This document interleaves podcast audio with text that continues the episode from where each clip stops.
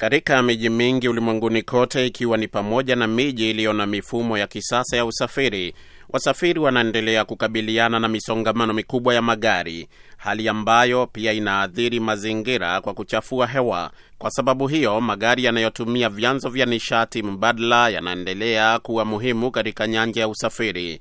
Lakini hadi hivi karibuni kizingiti kikubwa kwa matumizi mengi ya nishati hiyo kilikuwa ni teknolojia ya kutengeneza betri, hususan kwa sababu betri hizo zilikuwa nzito na hazingeweza kuwa na nguvu ya muda mrefu. Hans Tonel ni afisa mkuu wa kampuni ya Green City Ferries na anasema kwamba teknolojia ya betri inabadilika haraka sana.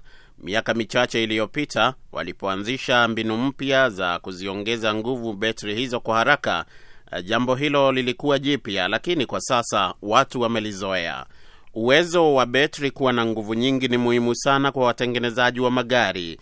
Kwa mfano, gari la kifahari la Tesla muundo wa Model S linaweza kuendeshwa kwa zaidi ya kilomita 500 bila kuongezwa nguvu kwa betri, na hali ni hiyo hiyo kwenye magari yaliyo nafuu kumiliki kama vile Nissan Leaf au Kia Soul. Iwapo betri za magari hayo zitajaa umeme usiku kucha yanaweza kuendeshwa kwa takriban kilomita 160 bila kuhitaji kuongezewa umeme. Huo ni mwendo mrefu kuliko kadri anavyosafiri mtu wa kawaida.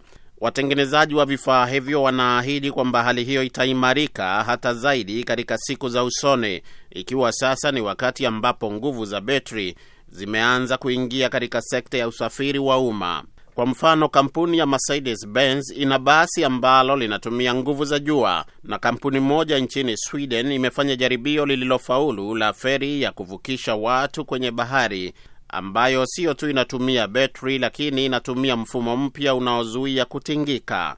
Chombo hicho ambacho hakichafui mazingira pia kina mwendo wa kasi kuliko feri za kawaida ambazo zinatumia mafuta ya diseli. Teknolojia hiyo pia inatumika kwa maboti ya kisasa na bado inaendelea kuimarika kila uchao. Kutoka meza ya teknolojia hapa katika idhaa ya Kiswahili ya Sauti ya Amerika, mimi ni BMJ Muridhi.